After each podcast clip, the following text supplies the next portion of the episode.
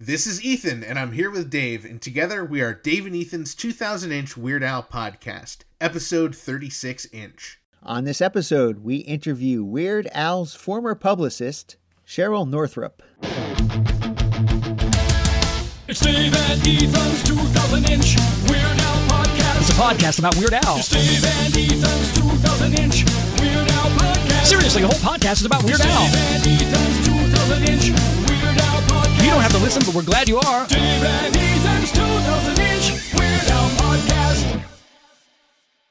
Dave, we finally made it to episode one! Yard! That's right, Ethan. We made it to episode three Feet.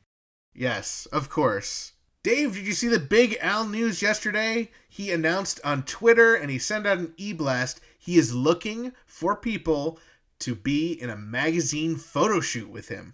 Yes, he's looking for 350 fans, all to be dressed up in his classic retro Weird Al look, and they're going to appear with him in a photograph for a national magazine.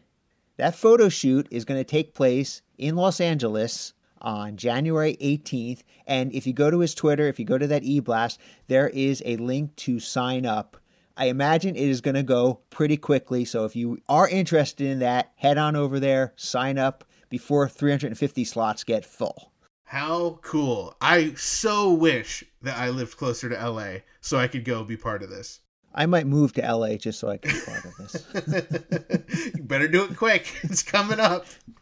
And from what I've heard, they will be confirming people next week. So you got to get everything submitted now in time and see if you get confirmed. And Dave, this is open to all ages, all genders, but there is one requirement you must dress as Retro Al a wig, a mustache, glasses, and Hawaiian shirt. The four musketeers of being classic Al. but they do give you the option to bring an accordion. That it can be a toy accordion, it can be a real accordion, but it's not required to bring an accordion. But if you have one, you might as well bring one, right? I mean, you're going to be hanging out with 350 Weird Al fans, all in wigs, mustaches, glasses, and Hawaiian shirts.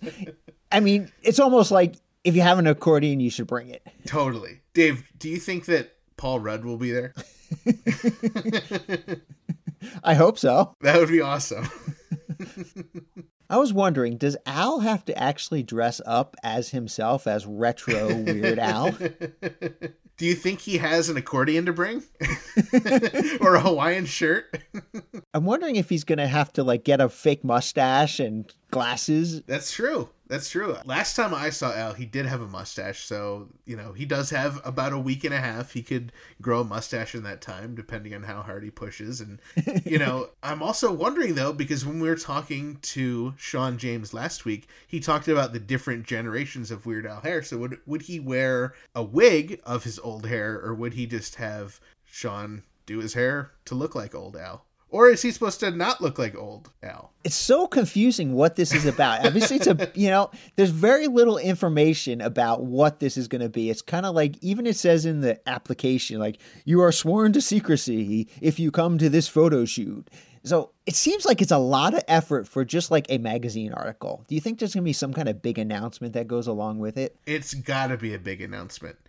Who knows? I mean, the only magazine that we know Al reads is Mad Magazine, and they are no longer in print. So I don't know what else it could be. And he already was on the cover of Mad Magazine, so I mean, I Right. don't think you're going to do that again. They're going to bring Mad Magazine back from the dead, and it's not going to be animated anymore. It's just going to be pictures of people dressed as Weird Al. I would subscribe.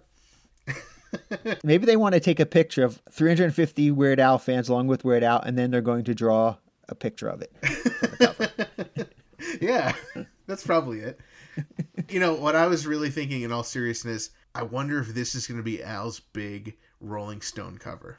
How cool would that be? that would be pretty cool. That's up there, you know, in the echelons of music hierarchy. You know, you get the Hollywood star, you get into the Rock and Roll Hall of Fame, and you get a Rolling Stone cover. I mean, that's just one more thing that Al has yet to get that more than deserves. Do you think Al invited his other celebrity friends to come to this as well? I hope so. That would be so cool. you know, you get to see Jamie Lee Curtis and you get to see Tom Lennon and Dr. Demento. And I, I think it would be so cool to, to see all of them mixed in with just all sorts of fans and our friends. And I think it would be so cool. What's interesting is you mentioned Dr. Demento, and of course that reminded me that Dr. Demento has a beard. Both you and I have beards as well. Do you think they'd make us shave our beards if we actually went to this? You know, I was thinking about that, but I don't know. Uh, Okay, so say we were able to go and they told you you did have to shave your beard. Would you shave it to be in this photo shoot? I would have to be on the cover of Rolling Stone to shave my beard. I mean, you did shave your mustache in Abbotsford. My mustache takes about two weeks to grow back. My beard would take about three or four years to grow back at this point. Yeah, I don't know if I would trim my beard either. We could just do like a Cesar Romero thing from Batman and just like paint our beard. It doesn't say anywhere in the application that you have to be clean shaven other No. than a mustache. It says you could wear a fake mustache, so we could just put fake mustaches on ourselves over our mustaches and beards. Right. It also says you can come if you actually do have a real mustache as well. Well, technically we do. Maybe we just hold the accordion up high enough to block our beard. How many people do you think are going to bring their squeeze box accordion? oh, that's a good point. I bet a lot of people will. Probably a lot better than bringing a, a full size accordion because you're there for seven hours. Well, I know that they have an NDA, a non disclosure agreement, but if any of our listeners are planning to attend, whatever you can tell us, please share that information with us. We are dying to find out what happens at this photo shoot. It is going to be awesome. Cannot wait to hear. If you're ready to break your non disclosure agreement, you can always give us a call 347 Spatula. I wonder if people will bring spatulas too, just to add it in. What if they bring an accordion made out of spatulas? I would give them bonus points for that, for creativity. As we reported on last week's episode, on New Year's Eve, Alice Cooper put on his annual charity concert at the Wailea Beach Resort on the island of Maui. And as Al does every single year, he participated again. That is so cool. I wish I could have been there. I wish I had a $2,000 ticket in Hawaii. I wish I could just be in Hawaii on New Year's Eve. Yeah. I mean, Al and Alice Cooper, that's a bonus, but you know, to be in Hawaii at any time of the year, it doesn't even have to be New Year's Eve.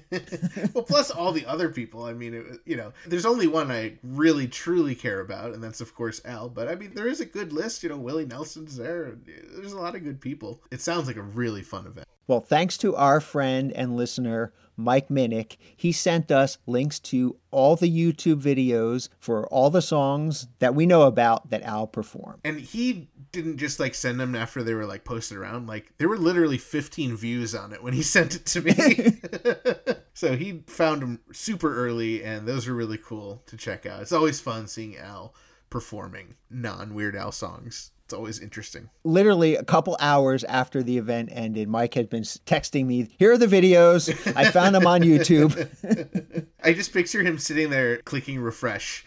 I wouldn't put it past Mike to do that. so if you go to YouTube and you search for, you know, New Year's Eve Alice Cooper, there are five videos in total. The first one, Al is kind of doing an introduction, and it's actually a kind of funny video to look at because, you know, he, this is paraphrasing, but he basically says when he's normally on stage, he takes popular songs by other artists and he changes the words for a comedic effect. And then tonight, though, what I'm going to do is I'm going to do popular songs by other artists, but I'm not going to change the words. What do you guys think? And everyone's like, no, boo, boo, that's not what we came here for. it was pretty funny. but amazing. again, he did actually do cover songs and he did full versions of these songs 867 5309 Jenny. He also did a version of American Band and he did a version of Refugee. So awesome. I wish I could have been there, Dave. Next year. Next year. Watch we go out next year and he takes a year off. he comes to New York and New Jersey and does something here while we're in Hawaii. That's right. Alice Cooper moves the concert to somewhere exactly in the middle of our two houses. and there was one more song that Al did, and that was for Alice Cooper's encore. So the stage was packed with just everybody who was there that evening, and they all came out. They all did the Beatles song "Come Together." It was so nice to see Alice, Al, Willie Nelson, all the artists who performed that night come together for such a great cause. Wouldn't the world be a better place if everyone could just put their differences aside for one night and come together? Maybe one day everyone will sit down together in unison, in harmony, and in agreement with each other and share in a delicious meal of vegan Mexican food together. This week's episode brought to you in part by vegan Mexican restaurant Burrito Burrito in Troy, New York, home of the two pound double wrapped in a quesadilla Burrito Burrito. Come on down to Burrito Burrito and Burrito Burrito your Burrito Burrito. Find them at burritosquared.com and at Burrito Squared on Instagram. And remember, not every burrito is a burrito burrito burrito, but every burrito burrito burrito can be burrito burritoed. And Dave, they are going to be making vegan burritos and vegan Twinkie Wiener sandwiches at our special event on January 25th. You mean the special event with Jonah Ray, where we get to interview Jonah Ray for the podcast and see UHF on a giant 2,000 inch screen? Yes, at Proctor's in Schenectady. And tickets are available at uhf.2000inch.com. I think we should all come together and see that together. we'll come together, we'll sit down in unison and enjoy vegan Twinkie Wiener sandwiches. While we're on the subject of photo shoots and publicity, what a great coincidence because today's guest was Al's publicist for 10 years, Cheryl Northrup. Dave and I are so excited to welcome to the program. She is Weird Al's former publicist, Cheryl Northrup. How's it going, Cheryl? It's going great, guys. Thanks for having me. I'm so happy to be here and chat about one of my favorite artists and favorite clients of my entire career, Weird Al Yankovic.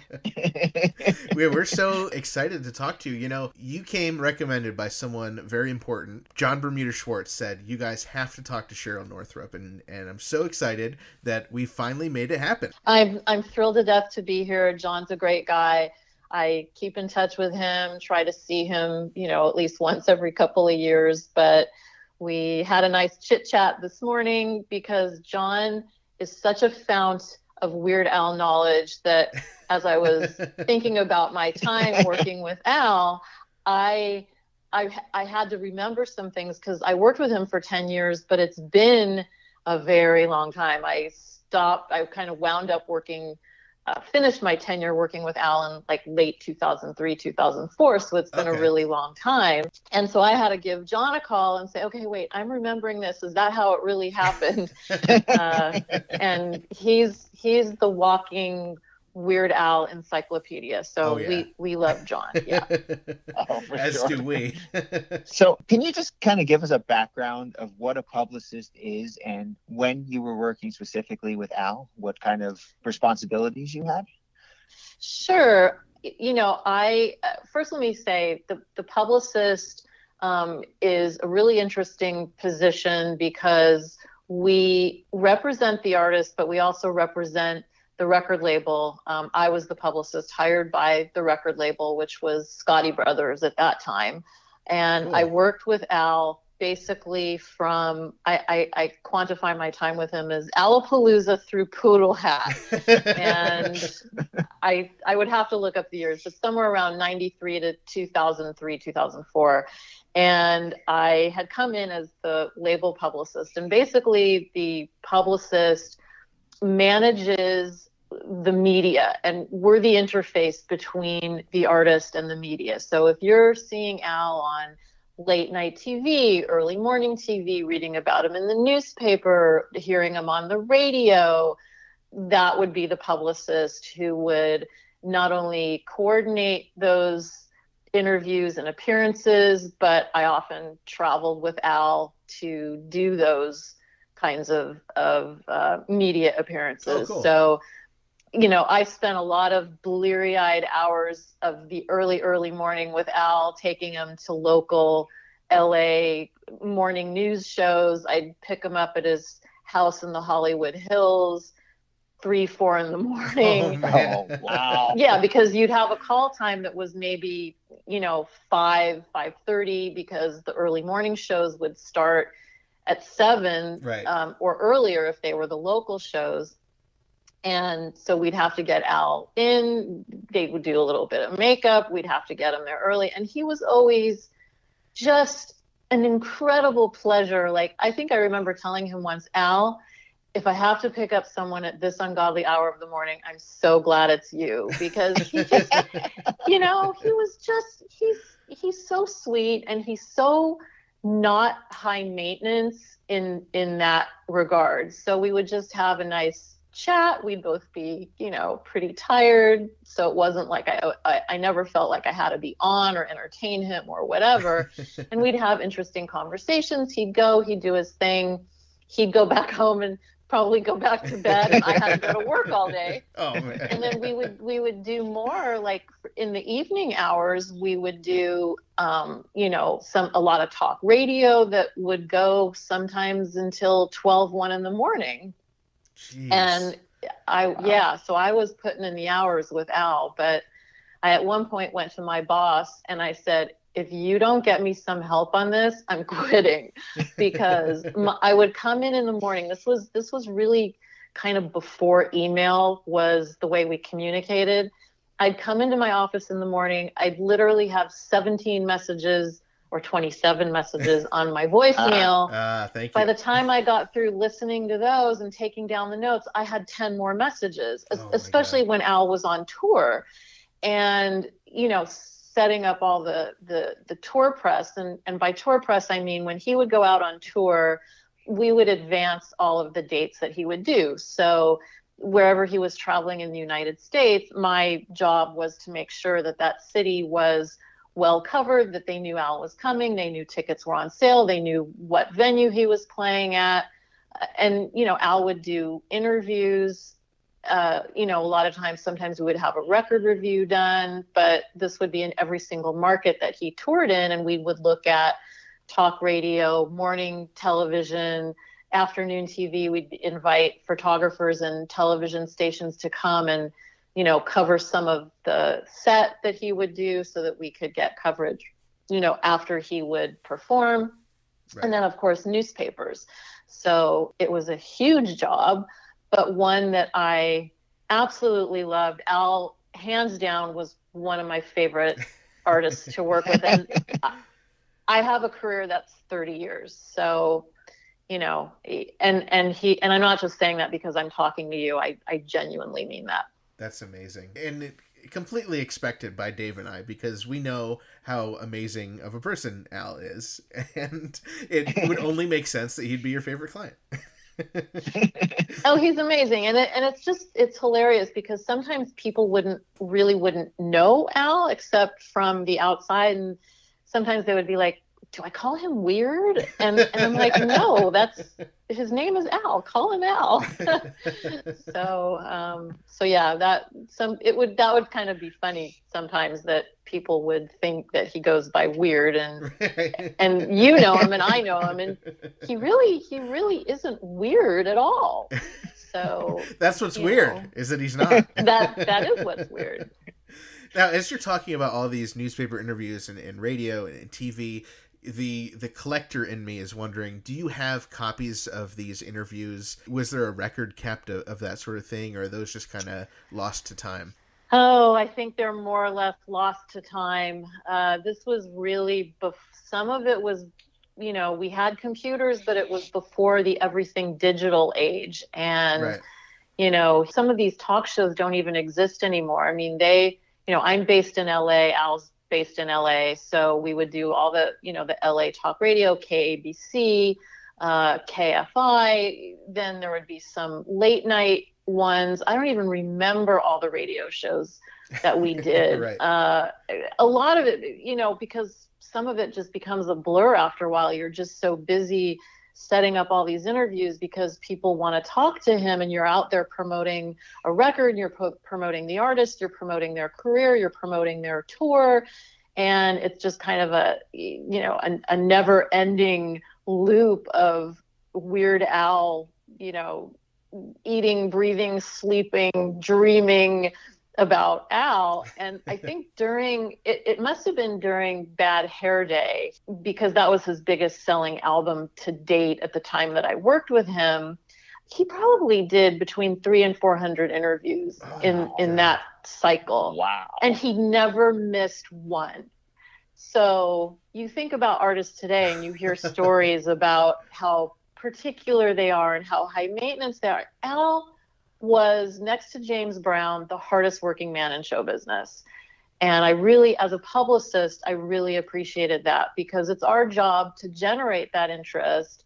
But then he's, at the end of the day, he's the one that has to sit there, phone call after phone call after phone call, talking about himself. Right. And that's not an easy thing to do. So how was he during these interviews? Al was amazing. Al Al had a few really good sound bites. Uh, I have to admit, not every single interview was completely original, but that's Right. because I sat in on all on on many of them. But to the person who was talking to him, it was completely original, and he was always lovely and chatty, and he never held back, and he, you know, he could be funny and spontaneous and you know, I, I think that Al was one of the masters of giving good interview, which is a real, which is an art and it's really important. So I think, you know, he, he did a, he did a fantastic job and I never had anyone say, wow, that was really kind of a bust of a chat. right. so I asked about you know the archive of news, and it sounds like that's probably not existing. But what about you know? Is there any memorabilia or anything that you've kept through the years? Well, as a matter of fact, funny you should ask that. I'm sitting at my desk in front of my computer, and I have a few shelves um, above my desk. And on the top shelf, taking up, well, about a quarter of my wall space, is a giant poster, um, hardback poster from Poodle Hat from our in store that we did at the Virgin Megastore Oh wow. on Suns, uh, was it Sunset Boulevard? Yeah, it must. It was Sunset Boulevard in like the West Hollywood area. So right there at I don't know if you guys know LA, but kind of Crescent Heights, Laurel Canyon, Sunset. They had a big Virgin Mega store there, and we did the in store for Poodle Hat, and I got one of the giant window posters. that is Al, so cool.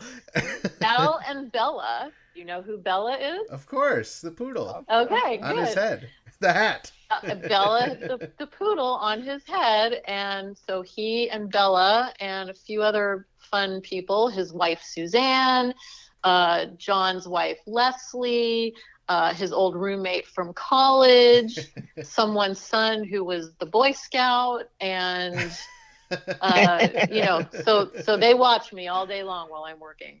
That's hilarious. I love that. That's great. and then of course i you know the the records that went gold or platinum i i have those uh, they were proudly displayed in my other office but i didn't have room in this current office so they're they're gently packed away somewhere well, he just has so many gold and, and platinums now that you know I wouldn't imagine that you'd have enough wall space. no no no well i worked on four studio records so alapalooza bad hair day running with scissors and poodle hat so i have those That's so cool. That's great. yeah i'm figuring if, if i ever need money someday i can just put them on you know take them over to pawn stars or something and say how much for this you have my number and Dave's number. Uh, just putting that out there. think, so think of us first, please. you know john and i have to go looking for this i know i have it somewhere but john gave me a tape of something. It might have been well i know he gave me i think it's a japanese version of alapalooza. So i have that cd somewhere. That's cool. and then he some something else. I have a couple of other really kind of nifty very deep weird al fan kind of things and it's shameful i don't even know where they are right now but I- know i have them they're just probably packed in a box somewhere and then i i did have a, a big box of you know kind of file stuff you know the press uh, press releases and bios oh, and cool. press kits that I had done and pictures. And a few years ago, maybe about seven years ago, we were moving and it was, and I, I gave him all that out. I gave it all to Al because I know he likes to collect, you know, he likes to keep the archive.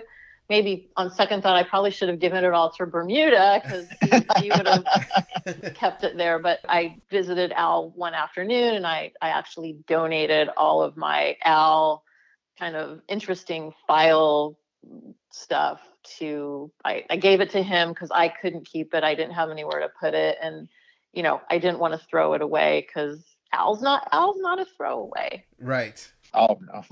I would imagine that it went to Bermuda eventually. Eventually, it probably found its way to John. Yeah. He's the uh, the master archivist, and uh, I'm sure he has it filed and, and tagged, and is keeping it very safe. Yes. As he should. Now you brought up Alapalooza, your very first album working with Al. So what was that kind of like? I mean, you had a single in that one, which was from an older song, and you had an animated music video. Was there any kind of hurdles you had to jump over to get that out there? Um, no, I, I think that, you know, first of all, the, the claymation video was absolutely spectacular. I Yeah. mean, there were so many, aside from Jurassic Park being the biggest thing in pop culture at that time, you had all these other cultural references from Barney to the Energizer Bunny to, you know, just you know, I, I can't even think of all the things off the top of my head, but you know, when when the dinosaur in that in that video eats the lawyer, I mean, how many people were just cheering at that? And then of course, and then he he spits up Barney's head, and I just remember the first time, you know, we at the record label would always stand around the in the boss's the president's office watching the video on TV as soon as we would get the the final cut Yeah. and we all just burst out laughing when when Barney's head got spit up. That was that was amazing. Um, you know, I, Alapalooza was my first real foray into the Weird Al machine, and we did some really fun, interesting things for that. So one of the things for Alapalooza that we did to launch it was we we coordinated, and th- and this is kind of the stuff that publicists do, right? So we we set up a press conference, and the press conference, how about doing it at the Dinosaur Hall in LA's Natural History Museum? Oh, So, wow. That's I cool. remember I remember coordinating with whoever their PR person was or one of their operations people and we put the the claymation figures had their own display, maybe a couple of displays and we did that in the dinosaur hall and then we invited media to come and we invited local school kids to come and that morning I, I think you guys will have to go back in the time machine a ways, but this was a time after the big riots that we had in LA. There were the, the police officers who were caught on video with Rodney King. Right. Their court case had come up, and then something awful happened, like when their verdict was read because they were found not guilty. And so that morning, during the riots, there was a truck driver named Reginald Denny, and this was video that was shown all over the country. The rioters pulling this poor man out of his truck and beating him in the middle of the street. Well, the verdict for those charges came in that morning. Oh, And yeah, and this was my first opportunity to really, you know, impress my new employer because Right. I was, you know, maybe had been at the record label less than a year. The owner of the record label, like the big boss, Mr. Scotti, was was there, and I had media.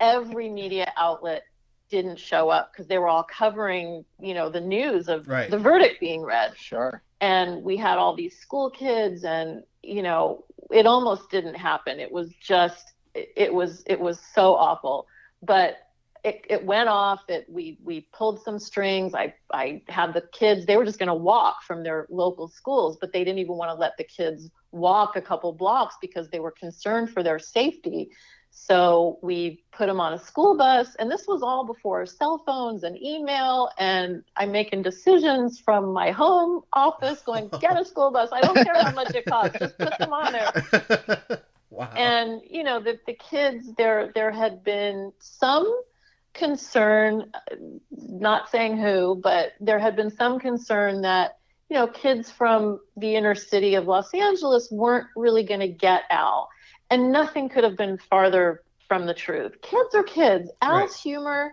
so transcends all kinds of socioeconomic um, barriers or or lines, and these kids asked amazing questions. We had Al was there, and and then the guys who directed the video were there, and it was just I just remember it like it could have been this complete disaster, and it turned into this spectacular, wonderful event. And we we still have pictures i mean we took pictures of it and i remember this is going to be something a little bit more you know that other publicists will appreciate but the hollywood reporter is the trade publication that really kind of serves all the different entities in hollywood it's more film and tv focused than music or at least it was back then and they never ran pictures with stories but i sent a picture of al and the owner of the record label, the video directors, and then all these little claymation fig- figures in the picture. That they ran.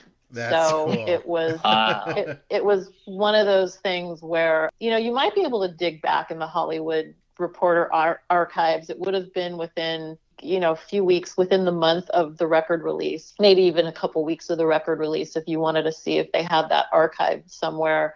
But yeah, and it was it was a pretty big deal. It was it was a it was a real notch in my belt, I have to say.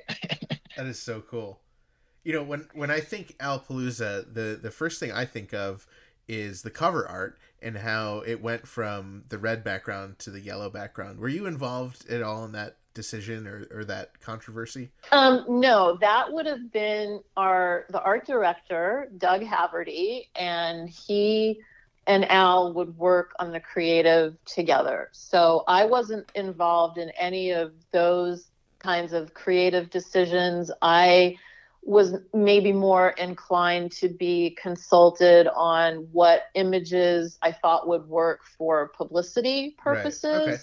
and yeah but album art and all of that that was usually always between al and the fantastic art director doug hmm. There's a black and white picture of Al inside of the Alapalooza liner notes. Were you involved with that picture at all? Well i didn't know. I mean i might have Okay. said the photo shoots would already have been done because they would do the photo shoots for publicity photos a lot of times while they were doing album art images. And then we would use we'd go through and we'd pick out the photos that we wanted to use for publicity purposes. So and then of course we'd always have photos from video shoots. We'd have photographers on set. We'd always make sure that we got uh, photographs that we could use that depicted that particular whatever video it was we were shooting So your next big adventure with Al, I believe, was probably Permanent Record, Al in the Box.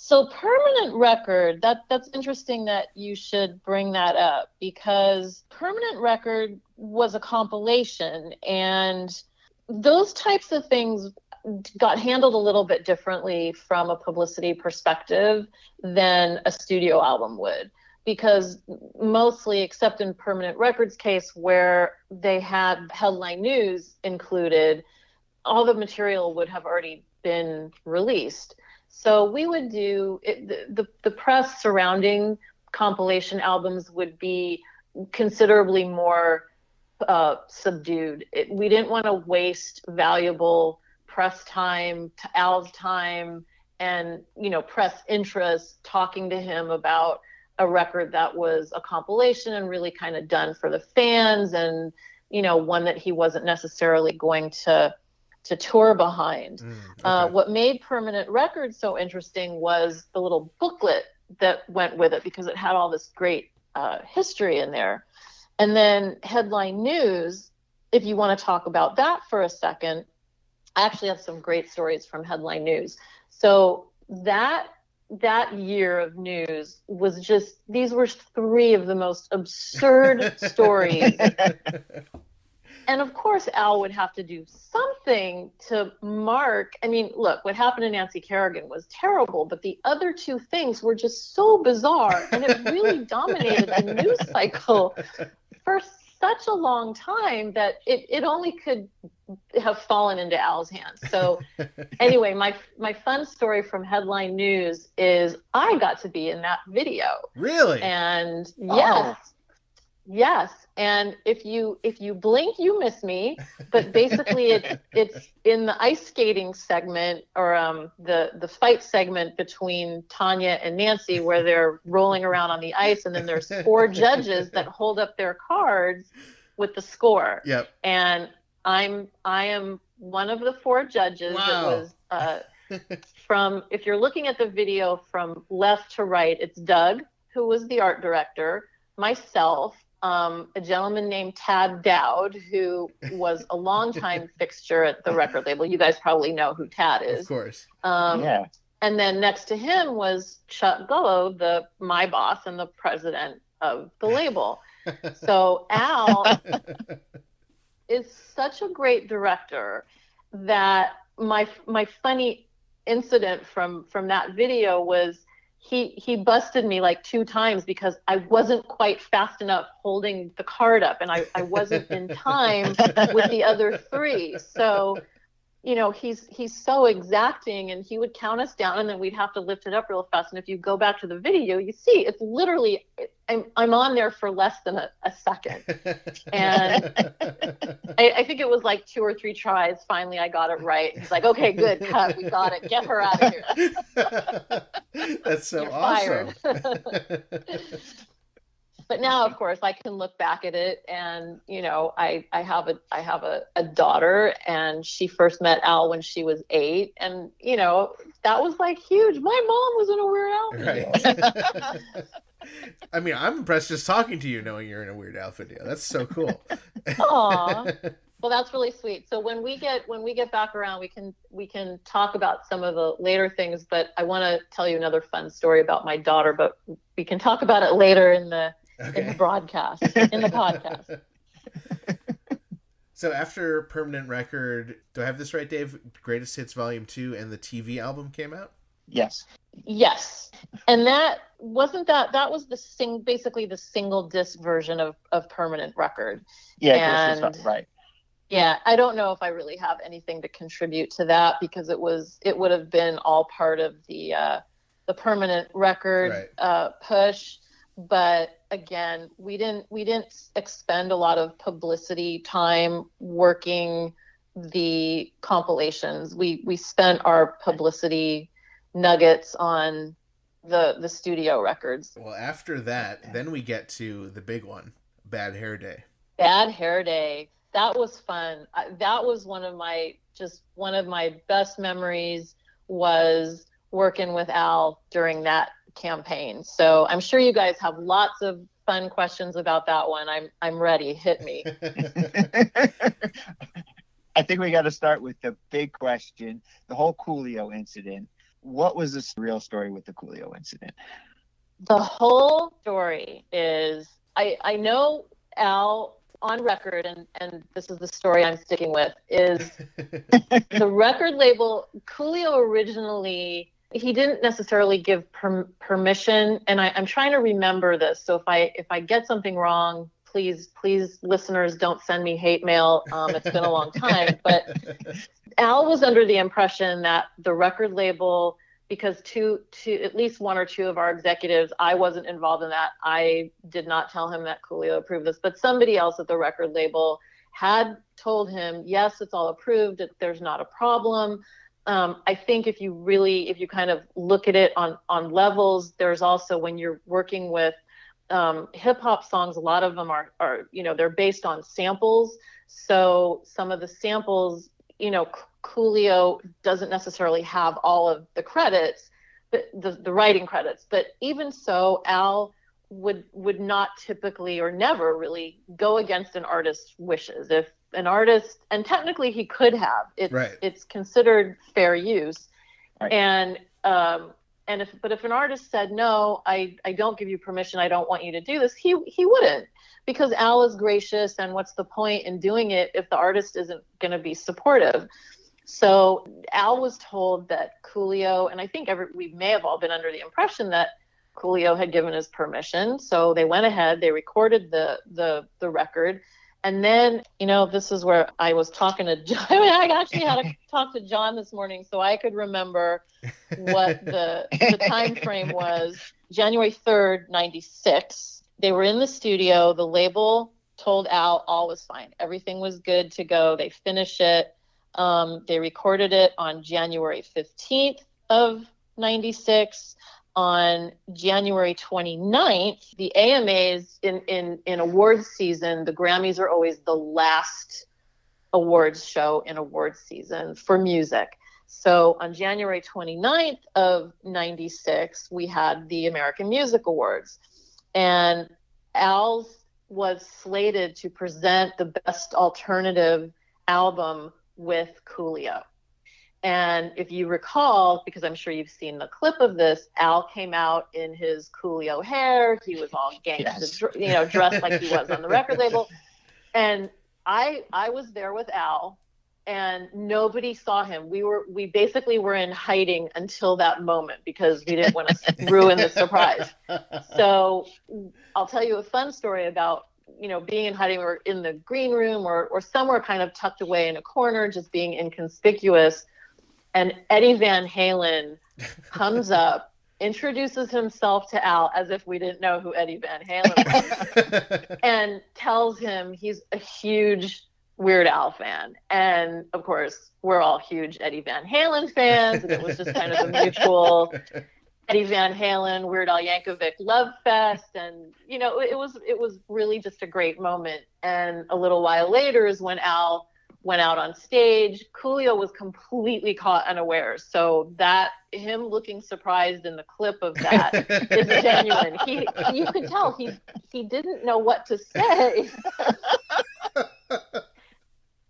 and it was brilliant. And then uh, Pearl Jam won for best alternative album, and uh, and that was that. So he he still had Coolio still had not heard anything at that point, and uh, next the following month, February on February 28th, he won a Grammy. I don't I'm not sure what it was for, and then and then he did this interview backstage, and that's where he went into his whole long diatribe about you know he didn't approve but he hadn't heard heard it. And he you know he he didn't want his you know weird al touching it. And then i think um i, I think at some point he realized what a great homage this was to him and his work and i i think he later apologized and you know said he was sorry for the whole brouhaha but of course we didn't care that kind of stuff helped drive our campaign i mean complain, please. Keep complaining. This is this is great for the PR. You know, and and Al was genuinely Al's a very genuine person, and I think he was genuinely very upset that somehow the wires had gotten crossed, and the label said that everything was good to go when perhaps it wasn't good to go. I don't know. I'm not privy to all the details behind that, but I I know Al would have been you know, very sad. It's it's not in his nature to offend people. So, but but it turned out to be great. And then and then of course, Bad Hair Day debuted. I want to say you guys can check me on this. I I want to say it debuted at number 17, which was his maybe his highest debut to date, or it charted it at 17, but it was his Yeah. highest charting album at that point. The peak position was number 14. I'm not sure. 14. Okay. So I knew I knew it was somewhere in the in the top 20 and and that was great and we had we had an amazing run with with that record and that's you know like I said I think he did 3 to 400 interviews that year and it was it was really spectacular. I that's a, a great time in my life and I I was talk when I was talking to John this morning I was like wow thank you for walking me down this memory lane because it was really fun. and then Bad Hair Day went on to be double platinum. It did just recently. Yeah. in fact, um, in fact, I, I sent Al an email just saying I, you know, congratulations, and it, it's so awesome to have been just a small part of that. But uh, this at least has to equal a very good hair day in, in my book. So. Oh, that's great. Yeah, I'm a woman, so it's like you know, we we women, it's, it's if there's a hair out of place, it's gonna be a bad day. So So, were there any other, you know, big moments in the promotion of Bad Hair Day? no, not that I can remember off the top of my head. I, I think you know, once you have the whole, you know, the scoop on Coolio, it, um, you know, so I'm I'm trying to think the video for Amish Paradise because of course Florence Henderson, Mom Brady, was in that video, and that was that was probably even more than meeting Eddie Van Halen. that was an amazing moment for me because, like a lot of us, I grew up watching the Brady Bunch every Friday night, and Mrs. Brady was like everybody's mom. So getting to meet Florence Henderson was completely amazing. Um, the video, I don't, I don't know um, where you guys are based, but the video was actually shot not too far from where I live right now in a really cool, very pretty, very um, rural area, not far from Los Angeles, just maybe 20 miles from LA, called Hidden Valley. Hmm. And it's basically a very, um, a very wealthy community. I mean, how, um, I think Tom Selleck lives in there. Jamie uh, Jamie Foxx lives in there. There's all these big mansions and huge horse properties. So they had they had found this great location, and it had rained a lot. It was they they probably shot the video sometime in January or February. So instead of it looking like it does most of the time, and it's kind of brown and the brush is dry and the fields look like hay, it, it was just a perfect representation of what Lancaster, Pennsylvania might have looked like. It was very green and the day was really cold and crisp and the sky was blue, the clouds were white and puffy. and I got to meet Mrs. Brady Right. and, and I I still I, I still drive by there um, um you know pretty regularly and and there is hardly a time that I drive down that road where I don't think, oh, we did Amish Paradise there. And oh, That's so cool. yeah, there were some really neat um, elements that he did, and if and if you watch, you know, people who watch it now might not even get all of the pop cultural references in there. Everything from you know Gilligan's Island. There were so many really great um, pop culture references. He he picked up some film techniques from that they used, you know, in the early days of filmmaking, like the barn falling on him right. that was Right. actually a very old um, filmmaking, you know, from I I, I want to say Buster Keaton. Um, I could be Yeah. wrong, but I, I want to say that was a co- crib from a Buster Keaton film. And then the whole section where he where it was all being filmed backwards. So he actually learned the lyrics backwards so that he could sing them backwards so that they would look like he was singing them frontwards while he was while everything else around him was moving backwards. And So that scene is just unbelievable to me. Yeah. yeah and and you really have to think about it i mean al is such a visionary. And he you know he really would imagine when he would write he would write his songs i i'm positive that he would already have them visualized in his head. He would know exactly how he wanted to present them on video. He's you know he really is just a master of that art. And that's why he was asked by a, lot of other artists who knew to um, you know that they had him direct their videos Mhm. because he's he, he's a genius absolutely without without question So some of the other singles from the Bad Hair Day era, of course, Gump, um, Spy Hard came out right around that time, and then I don't, I don't know how widespread it was, but The Night Santa Went Crazy also had a single. Right. Well, Gump. So we did that video um, right near in Los Feliz, the Los Feliz part of Los Angeles, and there's, um, I think it was right along Los Feliz Boulevard, and there's a big park there with a big fountain that they're all playing their instruments in, and then you know, it's it's it's right kind of at the bottom of the hill that you have to go up if you're going to attend shows at, at the Greek Theater here in LA, where Al has played many times. And that video was really fun because the the old lady on the bench is, of course, Ruth Buzzi, you know, doing Yeah. her character from Laugh-In that I also grew up with, and uh, and then Pat Boone has that little cameo appearance eating all the the candies, and and that was a really fun one. And I I remember after I must have sent Ruth Buzzi a, a copy of the video or something because I do the the one thing I remember after that video shoot was getting a really nice um, thank you card from her. I'm like, oh my god, look at this, Ruth Buzzi sending me a thank you card. It was just, it was really sweet, and everybody always had a good time.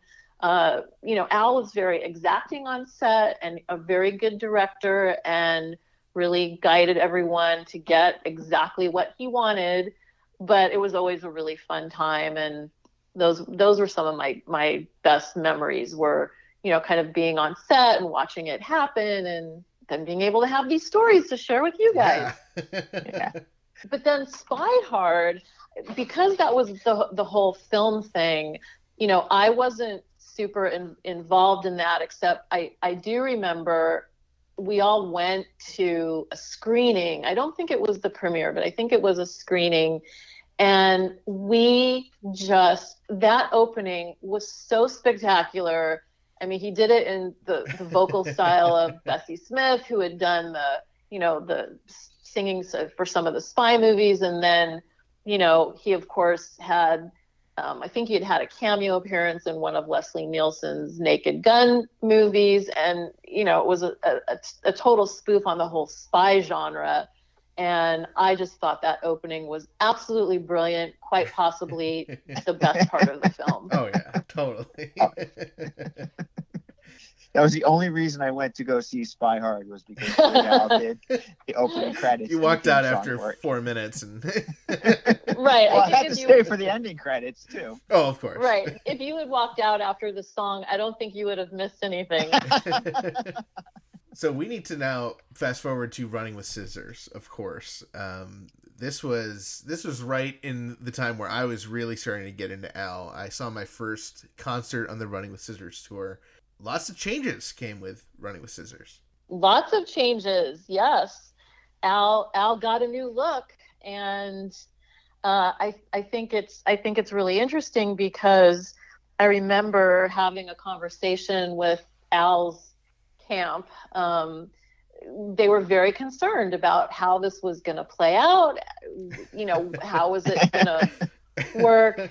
You know, would people still? I mean, that was the, the glasses were his trademark, and you know, I spent quite a long time on the phone and from a PR perspective. And my feeling at that time was always Al is so good at what he does that I'm really, sh- I, and I didn't know this because I hadn't talked to Al, but this was just my own conjecture at the time was that there's no need to worry. None of us need to worry. Al is so good at what he does. I'm sure he already has it all planned out that this is his new look going forward and of course he his look changed he grew his hair longer which i thought was really cool kind of made him look a little bit hipper and cooler and edgier and i think could mm-hmm. identify more with the audience at, at that time you know and he was really becoming you know especially after bad hair day he he was becoming so much more entrenched as a pop culture phenomenon and icon himself because even at that point you know he had outlasted many of the careers of the artists that he had parodied. And one of the things that always frustrated me as his PR person was how some of the kind of old guard of uh, especially newspaper critics didn't take him seriously and we had a really hard time breaking through some of those barriers and, and and really some of them I don't think really broke until mandatory fun. And you know, I remember having conversations with Bob Hilburn, who was the chief music critic at the LA Times when I worked with Al, and like he didn't want to be bothered. And yet, how could you not? I mean, Al is just a genius, and there's nobody else. There has been nobody before or since. Well, I shouldn't say since, but even a contemporary of Al's who can do what he does as good as he does it. And you know, I, I really don't think there's any denying that Al really has the corner on that market and that level of parody because his parodies just kept evolving and getting better and better and better and more detailed and more complex. And if you look at some of his his later parodies, even something like Word Crimes, which I think has to be my personal favorite.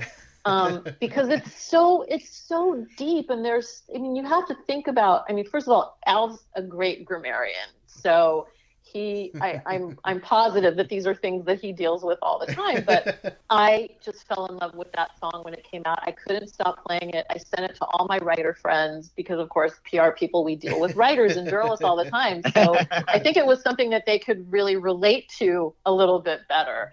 But it just was the layers in that song are so brilliant.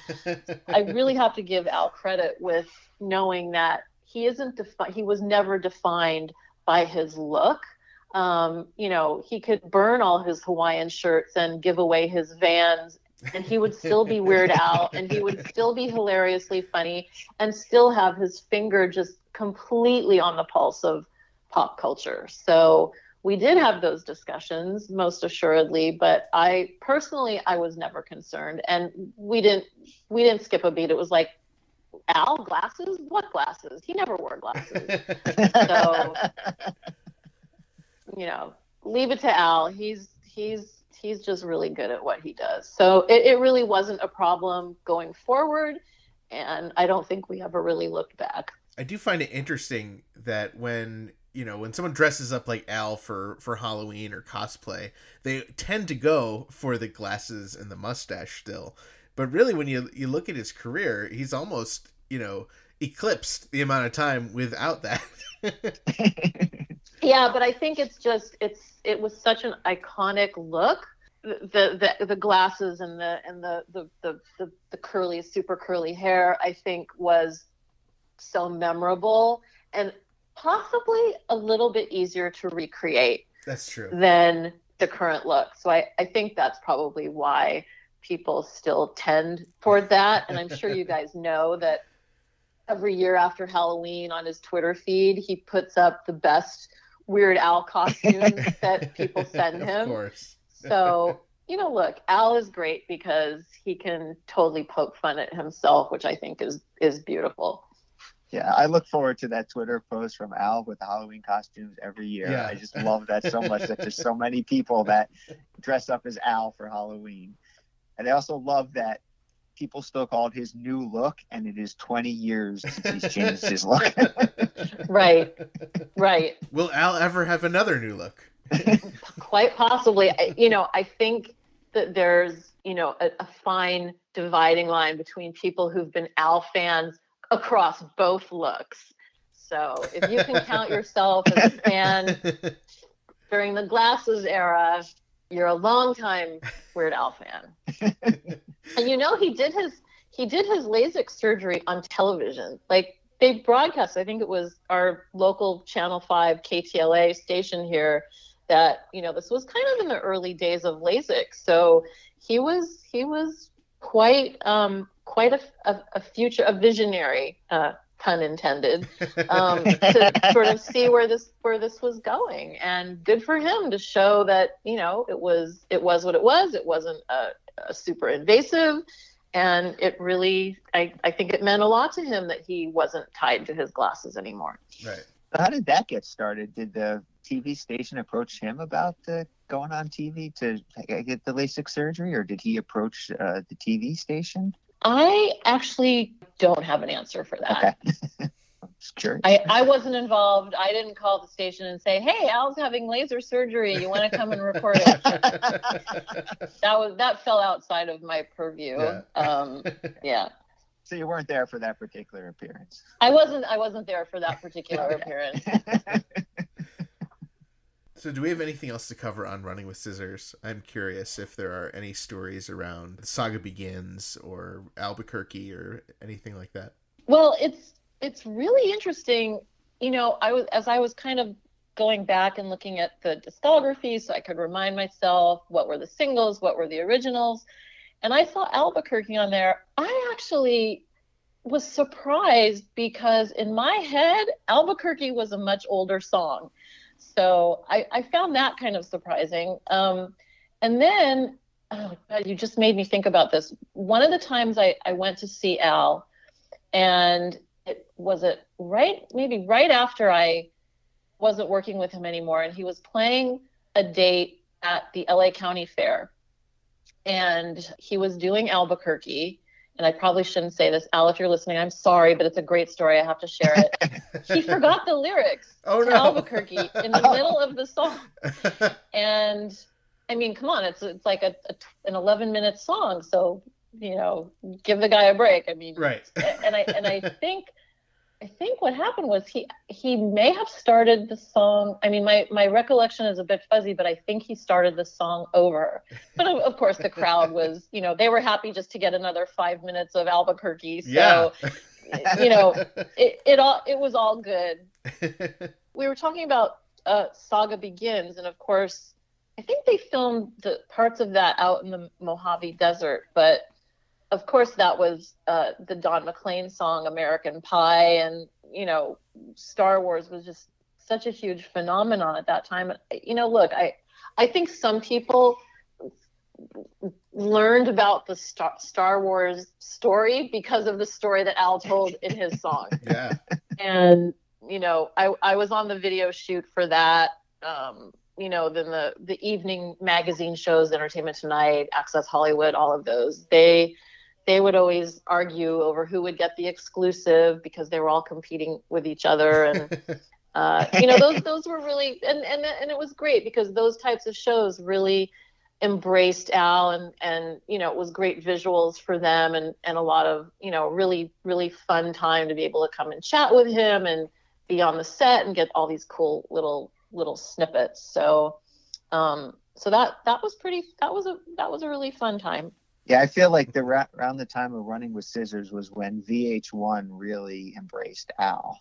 VH1 MTV had had been on board with Al for quite some time. I mean, he had so many Al TV specials, and of course, you know, having having the the video format, Al was perfect for MTV. I mean, we all we all kind of grew up in the MTV um, generation, and and Al, Al was a gift to MTV. So you know, I used to we always used to look forward to Al TV because he would do these great you know, mixed up interviews where he would take an M- maybe an MTV interview and then um, in, instead of having the actual interviewer, Al would be asking the subject these ridiculous questions, and, but with the real answers, like like you see if you go to his his live shows. So those those were always really fun to watch. So the last album you worked with Al on was Poodle Hat. Poodle Hat, absolutely. So that was that was a fun one, and I I do have a fun story from from Poodle Hat. Um, you know, that was the one where Eminem had had given Al permission uh, to parody uh, "Lose Yourself," which was the Oscar-winning song from Eight Mile, Right. and but he didn't want Al to do a video, and he didn't want it to be the single. So we were very limited, you know, in being able to promote that from a from a visual perspective. But one of the really fun things that we were able to pull off was uh, one morning I had been on the phone or communicating with Al, and I'm, I'm trying to remember exactly how this went down, but I had been on the the phone or in communication with Al. I knew that he was leaving his house and he probably had a cell phone at that time but didn't really use it. Like he could call out on it but it's not it's not like today where we're all attached to our iPhones are or our Androids and you know we're, we we we're not looking up to see where we're going because our heads are buried in our devices. It wasn't really like that. And so one of the things that we had been trying to to get for Al was some kind of good break in Time magazine. And I remember having lots of discussions with them over the years and got turned down a lot because again, I don't think people really appreciated the genius of Al. Even even up at that point, even after Bad Hair Day and all the success he'd had, I still think that there were some holdouts that weren't taking him seriously. But after we had hung up from this conversation, I got a call from, I still remember the writer's name, Josh Tyrangiel, and he was writing the back page of Time, the People page, which of course, if if you know we all got Time, at, least back then, that would always be the first page that I'd turn to. Who cares about what's happening in around the world? I just want to see the celebrity news. so he was doing this little bit for the People page, and because we didn't have the video, but we we still had um, we still had images, we still had photographs of Al as Eminem from the Lose Yourself video. so they wanted to run that image on the People page of Time, and the writer needed some quotes from Al because they were going to do like a little paragraph about it. And the protocol, when you're a publicist and you work with your artists, we even if you have a great relationship with them, like I have with Al, you don't just call them up and say, "Hey, Time Magazine wants to talk to you." There's there's a really procedure that you follow where you'll send, you know, back in those days maybe it was a fax or an email. You'd send the request or make a phone call. You'd call management and you'd say, "We have this request." Management would approve it. Then they'd coordinate, you know, time with Al and then get back to me. And so it kind of went through this right. you know, this gauntlet of ap- approvals. And that morning, I knew Al was leaving. He was didn't have a cell phone. The writer had called me. He's like, "Okay, we really need to do this. We're on deadline. I need it in the next five minutes, or it's not going Oh in." my god. And I picked up the phone and I dialed Al right away. It was probably the only time in my career where I really went around kind of the accepted way of, of doing things. I called him, we got him on the phone. They they he wrote the little piece and it came out in Time magazine. I actually looked this up so I could tell you guys the date. It was May 19th, 2003. And I tried to look up the blurb, but they had it behind a paywall. so um, so there, there's something you can you can grab. And management was not happy. Management was not happy that I had gone outside of the normal procedure, but I have to say, in the end, it all worked out okay because it came out and everybody was really happy. I was, I was, including me, because it's a huge hit for a publicist to get something, even a little blurb and a, Right. and a photograph in Time magazine. Um, so that was probably one of the highlights of my my personal, my professional career. and that week, Al and I were traveling. I know we we were in Chicago. And we were doing some press in Indiana. And I think I was sitting next to him in the airport and he kept looking at it. It was it was just it was it was the coolest it was the coolest moment because I I just felt so good that my artist was really happy and that's so nice to be able to look at something in a national big glossy well respected publication at a time when those were still still very hard won gets uh, Right. as we call it and that was a really that was a really nice experience for me and I'm, I'm sure for al too it was it was a it was a very cool time No pun intended. Yes. yes it was it was it was it was really it was really great and i remember the other fun stuff that kind of happened in chicago i i traveled with al quite a bit to new york. We would do morning tv and and other you know cnn and all the big national kind of tv outlets. And we were we in chicago we were there we had an evening off so we wanted we we just wanted to hang out. Like i don't i don't think either of us wanted to just you know hang out by ourselves and chicago's not a place where you automatically have lots of friends. So Hmm. al and i and i didn't usually like we didn't we we didn't just hang out for the hell of hanging out. Um you know i really enjoyed being with with al. He's super fun you know great to to chat with but we didn't we didn't like it wasn't a social thing. But that that evening was was really fun and I, I can't remember we went we were in some place in chicago and he got mobbed literally mobbed and it was terrifying because that was that was really an unusual situation for me people in la and new york they leave you alone they you know, I I one of the artists uh, clients I had was, you know, Dominic Chianese who played Uncle Junior on The Sopranos, and I worked with him at the height of The Sopranos. New Yorkers would leave him alone. Like we'd walk out on the streets and they'd they'd be like, "Hey, Uncle June," and he'd go, "Oh, another nephew." but with and with Al too, people just left you alone. But in Chicago, I think maybe it being more kind of middle America, they and he's a celebrity. They literally had all these, you know, um, kids and guys just and it was almost all guys and they just mobbed us and al just handles it with such aplomb and such you know such ease. Hey how are you? I mean i'm sitting there i'm like standing behind al. I'm i'm literally terrified of all these people. But um but yeah he he was he was always great to to spend time with. Um you know it, it it's interesting because i was thinking i'm kind of going off subject here, but you know, you guys are called uh, your 2,000 inch uh, podcast, and one of my one of my favorite Al originals is Frank's 2,000 inch TV, because that was sort of a an homage to REM, which is a band that I worked with very early in my career. So that song always had a lot of Oh. a lot of meaning for me. Um, and uh, and so I think you guys have a very cool name for your podcast. Yeah, I, I I don't know. Are you familiar with that song, Dave? I think we have to look that up. Yeah, I'm gonna have to research that one. we're prepared for that. Uh, I don't know. It's a, it must be a rarity or something that we're not familiar with. so, Cheryl, you teased us earlier that you wanted to tell something about your daughter.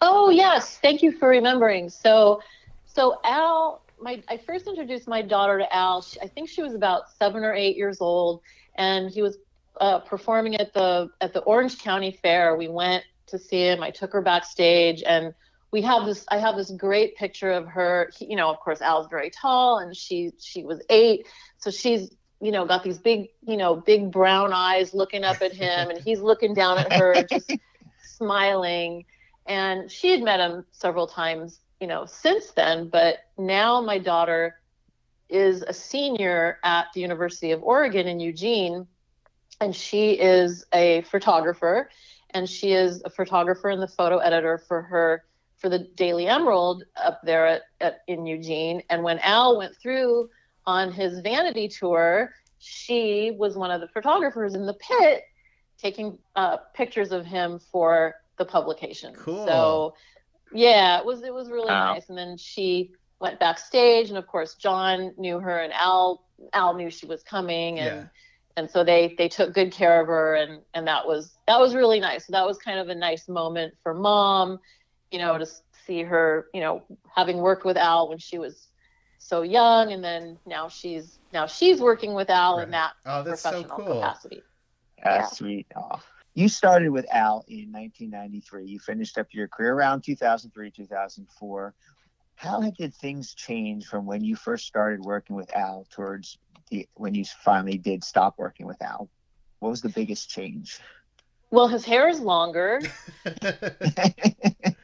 Um, you know, I, I think that Al has continued to surprise us in many ways. He's continued to evolve and grow as an artist. I, I think we t- kind of touched on this when we were talking about um, uh, about word crimes and some of the the other parodies that he's done that, that kind of are more detailed and more complex. And you know, I, I think you have to a lot of times you have to look at a video or listen to a song a few times to kind of really get every all the, the the references that he incorporates into his songs.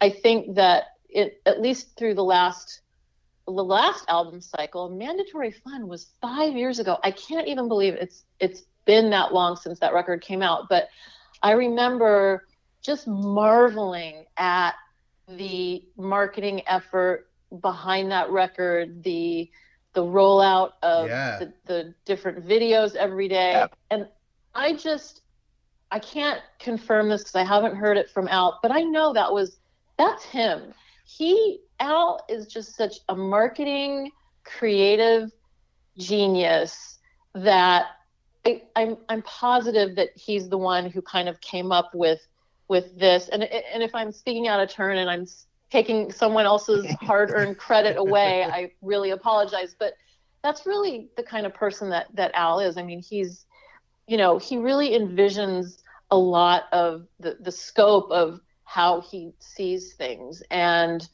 you know and and i was really impressed as, as a former pr person watching this the rollout of this new album i was so impressed with the way that happened. I mean they they they interviewed him in gq i mean that never would have happened um in 2003 or before 2003 it just you know al was still kind of in that transition period from being you know nerdy with glasses al that always did food parodies to a more mature, well well-rounded, um, deeper, you know, really skilled and talented parody artist. And and he always was that, but I think he's just taken it to a whole other level with the last record and then of course the the vanity tour and the strings attached tour you know i i just i have to give him credit for continuing to stay fresh and relevant. Yeah, and talented, and it's just I can only imagine that the the people who turned you and Al down many years ago are just so embarrassed now. I, I have to imagine that. Well, you know, I'd like to think they are, but I doubt it. Uh, you know, they're in that world. It, you're always on to the the next thing, and you're covering the next thing, but you know, there were times when I would, you know, run in, uh, you know, not run into a writer, but have communication with a writer, and they would like confide to me, I'm secretly a Weird Al fan. Like, what? You can't, you can't say that out. You know, you can't, you can't do that. But, you know, yeah, I mean, there there would be times like that where, I mean, he's everyone's guilty pleasure, right? and and now I think that's the biggest difference is that a lot of times he was the guilty pleasure now you don't have to be guilty about liking Weird Al. It's if if you like Weird Al, you're just really you're really just on top of things. Cool. And and he is and he he he really stays yeah, you're very cool and and he really stays relevant. I mean, it's a great job to just be able to he used to say to sit around in your underwear watching TV and reading magazines all day. You know? we should all have good jobs like that, right? Um, but he's very Al's very meticulous and he's very um, particular. I know, you know, he he works on his songs. There, I don't think they're just flashes that come out. I think he puts a lot of effort and, and work into them and, and I, I think it really shows and that's why they stand the test of time and that's why we as fans uh, appreciate appreciate him and his his art and he most definitely is an artist. Absolutely. Well cheryl back to you and your career. I just wanted to follow up on you didn't end your career after al. You still are in communications and pr and marketing. Yes i you know when i i had left the record label uh, uh like 98 maybe 99 somewhere right around there and I started my own PR company with a partner, and Al was became one of our clients uh, because I had had such a long tenure with him, and we we got along great, and we were a good we were a good team. So I brought Al in to my my new PR company, and then there was just you know I, I actually I will just say this one of the biggest regrets that I have in my career is that we didn't get to work with each other through the next three albums that that he did. And there were a lot of lot of issues. None of them had to do with al. I still keep in touch with al. I get his christmas card every year. I usually communicate with him by email a, a, couple times a year a few times a year always on his birthday. Never forget his birthday. And i'll tell you something. Al always responds so I don't ever want to hear people say, "Oh, I can't respond. I don't have time." You think Al has time? Al has such a busy schedule, and yet he will always it it he will always respond if I send him a little note or whatever. He's always very gracious, and I really appreciate that. So after after I stopped working with Al, um, my little my my company at the time we did we worked a lot of music projects books tv film uh, you know new media events.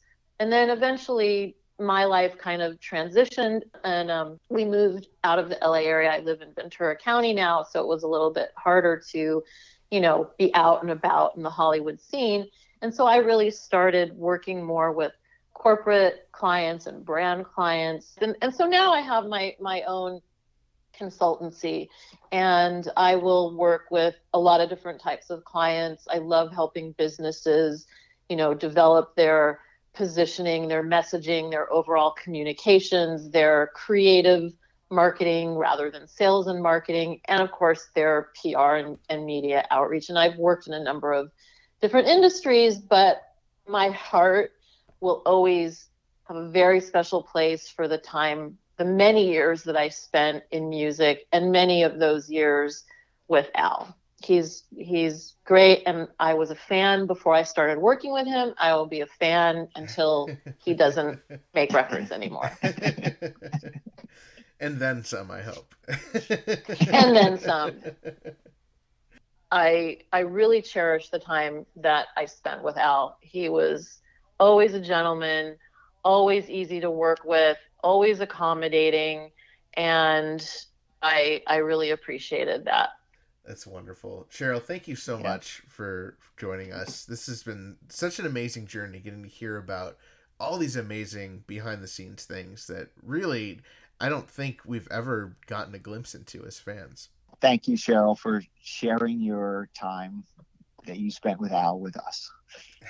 Well, that was delightful. I thoroughly enjoyed this conversation and so glad to see that his devoted fans are out there keeping the Weird Al flame alive. Thank you again to Cheryl Northrup. That was so much fun getting to talk with her, hearing all those inside stories. Dave, there were so many things that I had never heard before that we got to learn for the first time. You know, it was news to me that publicity event for Jurassic Park at the museum. I had never heard that before. What an amazing story. And on her first day essentially. Right right she's fresh freshly working for al been working for al for less than a year she said but that was like her first major big event and just to have all that going on at oh. that time oh my god wow. I'm glad it turned out for the best though. I'm glad it really worked out for her. Me too. So we want to thank cheryl of course and we want to thank all of our listeners and especially those listeners who subscribe. If you like this podcast please subscribe. It really means a lot to us. We're on iTunes, we're on Google Play, we're on iHeartRadio, we're on Stitcher, we're on Spotify, we're on Atari 2600 cartridge. We're everywhere you can stream podcasts. The only way to make sure you can get the latest episode the second it drops is if you subscribe or if you're like Mike Minnick, waiting for those YouTube videos and you just keep clicking refresh. I don't recommend that. Just subscribe. It's a lot easier. We always post a brand new full episode every Wednesday. Head on over to our Patreon at patreon.com slash 2000inch where you can find out how to sponsor our podcast and you can see everything we have posted there so far. Those are secret episodes. Those are promos. You also get all of our bonus episodes, which we post on our Patreon first. So check out everything there and support us while you're at it. And speaking of sponsors, anyone can sponsor the podcast. You don't have to be a restaurant selling vegan food in Troy, New York. Anyone can do it. You can just sponsor any old thing. We'll make it up for you. Or you can tell us and we'll let you sponsor it. Our friend Allison Parsons, she recently became a sponsor of the podcast over at patreon.com 2000 inch. She is sponsoring this week the release of a very special edition episode of the Weird Al Show episode Bad Influence. It is going to be remastered by both you and I, Ethan. That's right. But the only edit we're going to make, and by we, we mean our intern Frank, the only edit that we are going to make is that everywhere Patton Oswalt appears in the episode, he will be digitally replaced by Baby Yoda. Baby Patton Oswalt as Baby Yoda is not something you hashtag gotta pass on. And also, with the new year, we are launching a fun new incentive for our most loyal listeners. When we first started the podcast, we had offered the opportunity to sit in with us for a segment And as you know, our friend Allison took us up on this offer. Man, she supports the heck out of us, Dave. She joined us for the top five off the deep end songs episode. Such a blast. Oh, that was so much fun. And that episode was so popular, and we got so much positive feedback about it that we decided to offer that incentive again. So, for a limited time, if you want to be in a segment with us on the podcast, you can sign up, and it's only $100 to do so. Email our intern, Frank, at 2000inch.com for more details. We also want to remind everyone that time is running out for you to get your tickets to our super exciting screening of UHF along with our live interview with Jonah Ray. It's coming up in just a few short weeks on Saturday, January 25th. It is going to be totally insane. I cannot wait. You can head over to uhf.2000inch.com for tickets, or if you're local, you can head over to Proctor's and buy them in person or on the Proctor's website, proctors.org. It is going to be so much fun. Is going to be a blast to see the 30th anniversary screening of UHF with you and with Jonah Ray. Oh, it's going to be so much fun. And also, what is going to be so much fun is that Ethan, you will be performing comedy with Jonah on Thursday, January 23rd. You guys will be in North Adams, Massachusetts. And on Friday, January 24th, you guys will be in Glens Falls, New York. And then this is so great, so convenient to everybody who comes to our UHF screening. You and Jonah Ray, immediately after our screening, will be performing comedy again, and that is Saturday, January 25th. Same venue, you don't even have to leave. It's Proctor's in Schenectady, New York. It is going to be a blast. And you don't even have to leave the building for dinner because Burrito Burrito is going to be there selling their vegan Mexican food during our screening, after the screening, and before the comedy show. So you don't even have to leave. You can just stay and eat some Burrito Burrito. And it's just a Dave and Ethan's 2000 Inch Weird Al podcast kind of day in Schenectady. It's going to be so much fun.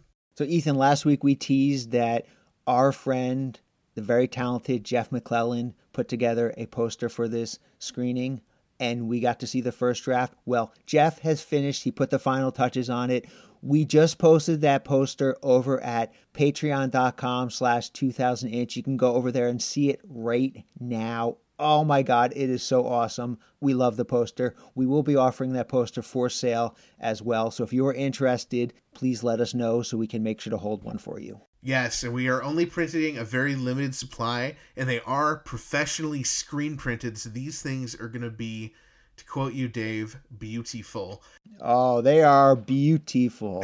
I cannot wait. These, I'm totally going to be getting Jonah to sign mine, and I'm going to be hanging it up. Like, it has to. It is such an amazing poster.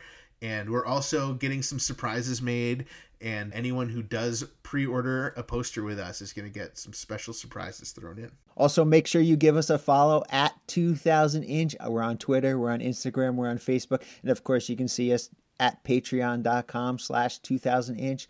Check out our Facebook group and visit us on our website, 2000inch.com. You can get the latest episode there. You can get information about all of our guests. You can listen to every single back episode, including all of our bonus episodes there. And remember, use the hashtag 2000inch, hashtag Gill and Chill, and hashtag gotta pass when you post. and you can also head to our website and listen to this episode over again if you wanted to. But also, don't forget, you can always call us at 347 Spatula. Leave a message any time of day or night. It's 347 772 8852. We love hearing from our listeners. Might even play it on the air. Let us know if you submitted your name for that photo shoot and let us know when you get selected. We want to hear about it. 347 Spatula. And we also want to thank Jim Kimo West. He, of course, did our amazing, incredible, best podcast theme song ever. And you can always check him out 24 hours a day at jimkimowest.com. Pick up his CDs, subscribe to his awesome newsletter. Go check him out, jimkimowest.com. I don't think you sold that well enough. That is the best theme song for a podcast ever by Jim Kimo West is for our podcast. We love that song. We love Jim for doing it. Thank you so much, Jim. Oh my God, it's my favorite song ever. Dave, we should listen to the instrumental version right now. Okay.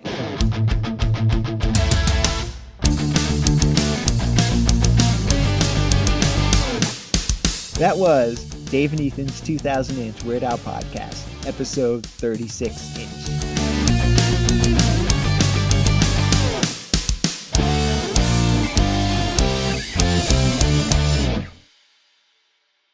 He later apologized and said he was sorry for the whole brouhaha. But of course, we didn't care.